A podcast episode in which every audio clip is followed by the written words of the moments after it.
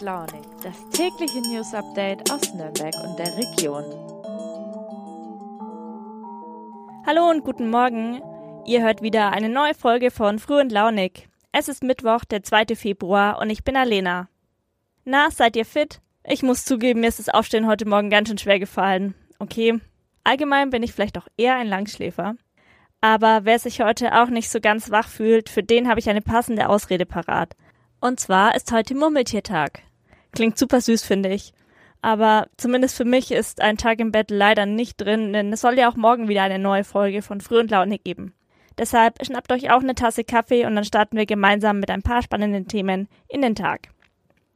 In der nächsten Viertelstunde bekommt ihr eine Antwort auf folgende Fragen. Was hat es mit Schwarzgeld im Amateurfußball auf sich? Was haben die Fürther Kerber und der Christkindlesmarkt gemeinsam? Und welche Folgen hat das Verbot von Plastiktüten? Es ist ungefähr schon eine Ewigkeit her, aber ja, ich habe mal ein paar Jahre Fußball gespielt. Professionell war ich dabei nie unterwegs und sonderlich talentiert ehrlich gesagt auch nicht. Aber es soll ja Leute geben, die das ein bisschen besser können und die werden in der Regel dann auch dafür bezahlt. Ich spreche nicht nur vom Profifußball, auch im Amateurbereich bekommen Spieler Geld. Nur halt nicht so viel. In einer Saison in Deutschland sind das mehr als eine Milliarde Euro nur im Amateurfußballbereich. Untersuchungen haben ergeben, dass 500 Millionen Euro davon Schwarzgeld sind. Solche Zahlungen sind wohl Alltag im Amateurfußballbereich. Das zeigen zumindest Untersuchungen der Rechercheplattform Korrektiv von Radio Berlin Brandenburg und unserer Zeitungen NN und NZ.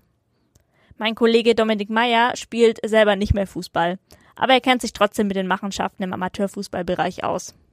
Hallo Dominik, wie läuft das denn ab mit der Bezahlung der Spieler im Amateurfußball? Also das muss man natürlich grundsätzlich äh, differenziert betrachten, weil Bezahlung im Amateurfußball ist ja nicht grundsätzlich ähm, strafbar, ist auch nicht grundsätzlich verwerflich. Ähm, es gibt eben klare Regeln dafür und man kann grob sagen, manchmal werden die eingehalten äh, und manchmal nicht. Also ähm, immer wenn es in diesen Bereich geht, dass eben größere Summen, da sprechen wir dann vor allem von mehreren hundert Euro im Monat beispielsweise bar ausbezahlt werden, ohne dass das sauber dokumentiert wird, dann kommt man in der Regel eben in einen Bereich, wo es dann illegal zu werden droht und man kann eben davon ausgehen, auf Basis dieser Recherchen, auch auf Basis des, was wir als Lokalsportpool der ähm, NN und NZ hier im Verbreitungsgebiet sozusagen recherchieren konnten, dass sowas keine Seltenheit ist. Eben, also wenn es speziell eben jetzt auch um die Frage geht von illegalen Zahlungen beziehungsweise von Steuerhinterziehung, was dann meistens ja da dran hängt, sowas ist gerade im höheren Amateurfußball durchaus nicht unüblich. Aber wie kann es denn sein, dass das niemand bemerkt? Da muss es doch irgendwelche rechtlichen Regelungen geben. Also rechtliche Regelungen, die gibt es auf jeden Fall. Ich denke, an denen scheitert es auch nicht. Das ist auf einmal zum einen eben dieser Paragraph 8 der Spielordnung des Deutschen Fußballbundes, wo recht klar geregelt ist, dass jeder Amateurspieler, der mehr als 250 Euro im Monat an Aufwandsentschädigung und so weiter bekommt, dass der eigentlich einen Amateurvertrag bekommen muss. Und wenn man so einen Vertrag macht, dann ist es letztlich ein ganz normaler Arbeitsvertrag. Da wird dann auch Sozialversicherungsbeiträge abgeführt das muss der betreffende Spieler dann natürlich auch bei der Steuer eben, also da muss Lohnsteuer abgeführt werden, da muss es in der Steuererklärung angeben. Das ist dann alles regulär. Aber ganz häufig ist das eben nicht der Fall, dass das nicht gemacht wird. Und dann kommen wir eben in den Bereich, wir über Steuerhinterziehung sprechen. Ja, warum merkt es keiner? Das ist natürlich eine gute Frage. Ich glaube, merken tun das ganz viele, aber es ist natürlich so, dass sowohl Spieler als auch Vereine ähm, dadurch erstmal Geld sparen dadurch, dass sie keine Sozialversicherungsbeiträge abführen. Oft ist das auch so ein bisschen ein Kavaliersdelikt und man kennt sich in der ähm, Fußballszene ja auch. Und es geht natürlich bei den einzelnen Vereinen ja oft nicht um sehr hohe Summen. Also die einzelnen Vereine oder auch die einzelnen Spieler schädigen die Allgemeinheit, wenn man jetzt die absoluten Zahlen anschaut, um die Summen, die es da geht, nicht besonders stark. Das Problem ist nur, wenn es viele machen oder wenn es häufiger passiert, dann wird es am Ende zu einem Problem und dann kommt man eben auf so eine Summe wie diese 500 Millionen Schwarzgeld, die die Kollegen ermittelt haben. Ihr habt euch bei euren Recherchen ja auch hier in der Region umgehört. Werden die Spieler da auch schwarz bezahlt und hast du vielleicht ein Beispiel? Ja, es gibt hier schon Spieler auch, die ähm, schwarz bezahlt werden. Ich glaube, so viel kann man sagen.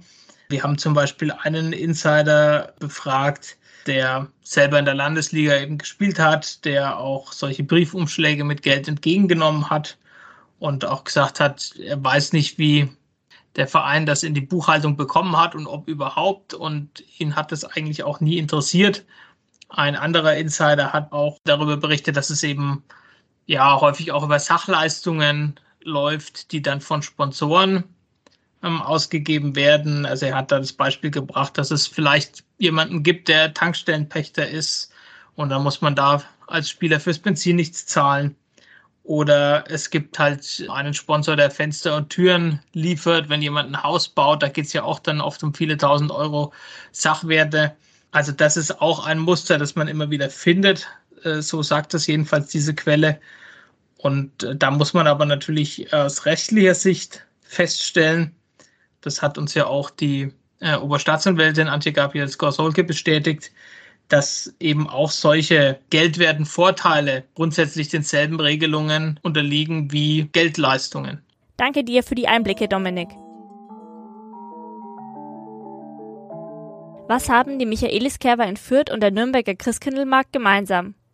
Ja, okay, beide sind die letzten zwei Jahre ausgefallen, aber das meine ich nicht. Für beide Veranstaltungen ist in diesem Jahr eine Veränderung geplant.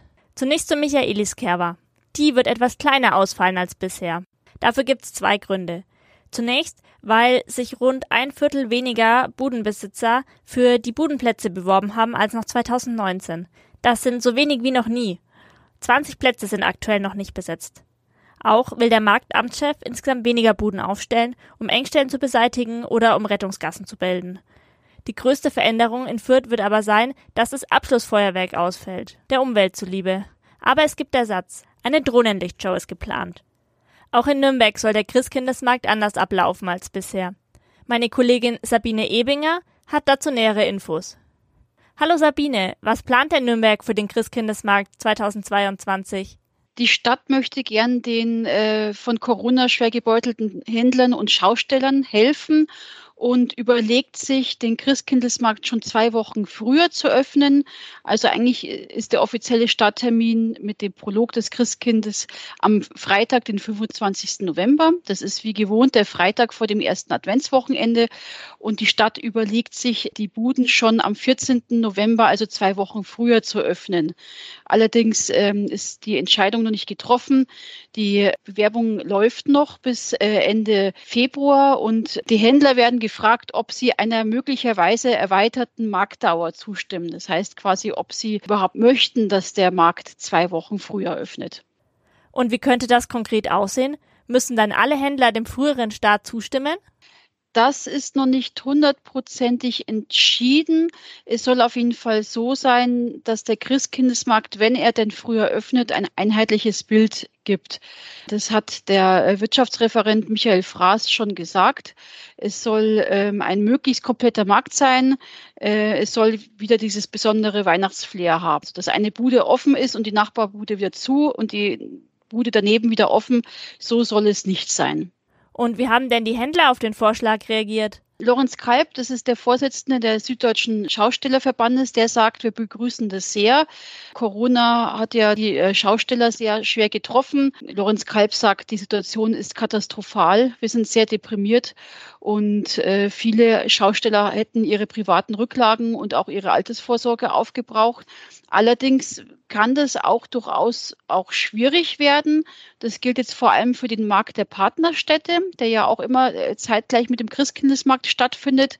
Da habe ich jetzt mit Paul Braune von der Nablus-Initiative gesprochen und äh, diese ähm, Initiative arbeitet rein ehrenamtlich. Und wenn die jetzt zwei Wochen früher schon starten würden, das wäre für die sehr schwierig. Letzten Samstag war ich beim Sport und danach bin ich noch schnell in den Supermarkt. Eigentlich wollte ich nur ein bisschen Obst und Gemüse kaufen, aber ihr, ihr kennt das, am Ende hatte ich ungefähr 15 Einzelteile in der Hand. Einen Einkaufswagen hatte ich natürlich nicht mitgenommen und eine von diesen Stofftaschen, die ich sonst mal beim Einkaufen einstecken habe, hatte ich natürlich auch nicht dabei. Naja, auf jeden Fall war das seit langem mal wieder ein Moment, in dem ich eine Plastiktüte gebraucht hätte. Seit 2016 gibt es so eine freiwillige Regel, dass Händler Plastiktüten nicht mehr kostenlos ausgeben. Doch noch immer wurden pro Person durchschnittlich 18 Tüten im Jahr verbraucht. Seit Anfang dieses Jahres sind sie jetzt komplett verboten. Und meine Kollegin Birgit Ruf hat sich mal umgehört, was das für Konsequenzen hat. Hallo Birgit, du hast dich für deine Recherchen auch mit einigen HändlerInnen unterhalten. Seit dem Verbot stehen einige vor einem Müllberg. Wo kommt der her? Ja, also es sind nach meinen Recherchen vor allen Dingen die kleinen Händler, die haben einfach viele Tüten geordert und zwar lange bevor diese Verordnung angedacht war und im Raum stand. Wenn sie viele Tüten ordern, sind die natürlich dann auch billiger und deswegen haben sie viele Tüten bestellt. Dann kam Corona, die Läden waren zum Teil oft zu für längere Zeit und viele Leute handeln ja jetzt auch schon ohne dieses Verbot umweltbewusst und bringen ihre eigenen Taschen mit. Sprich, das sind so die Hauptgründe, warum viele vor allen Dingen kleinere Händler auf diesen Tüten jetzt einfach noch sitzen. Die bei den großen bundesweit tätigen Unternehmen ist das anders, aber gerade viele kleine Händler in der Region stehen vor dem Problem. Bei dem Verbot wurde also vergessen, dass es da noch Restbestände gibt. Hm. Aber es gibt ja auch noch andere Versäumnisse, oder? also die Restbestände loszuwerden. Dafür gab es eine Übergangsfrist von der Bundesregierung mit Einführung des Gesetzes sozusagen oder mit Beschluss des Gesetzes. Aber viele Händler und auch der Einzelhändlerverband ist eben der Meinung, dass diese Frist zu kurz war. Man hat wohl auch nochmal gefragt, ob es nochmal Chance für eine Verlängerung gibt. Das wurde aber abschlägig beschieden. Und was du jetzt ansprichst, bezieht sich sicherlich auf die Tatsache, dass nicht alle Plastiktüten verboten sind in den Läden. Also verboten sind die Standardplastiktüten. Aber was weiterhin erlaubt ist, sind diese ganz dünnen ganz, ganz dünnen Hemdchentüten, so genannt, weil die aussehen wie so Hemdchen, wenn man sie hochhält, die es in den Gemüse- und Obstabteilungen gibt. Die sind weiterhin erlaubt. Und da sagt zum Beispiel die Deutsche Umwelthilfe, das ist völliger Quatsch. Also die Standardplastiktüten verbieten wir auf breiter Front und diese anderen, diese Hemdchentüten, die haben wir weiterhin erlaubt. Sehr viel besser wäre es einfach, wir würden all überall auf Mehrweg kommen und gehen. Also beim nächsten Einkauf für Obst und Gemüse keine Hemdchentüten mehr. Dann nehme ich am besten eine Papiertüte, oder? Nein, genau das dachte ich auch. Ich dachte so, ja, Papier ist doch gut und das ist ein natürlicher Rohstoff und Holz und so weiter.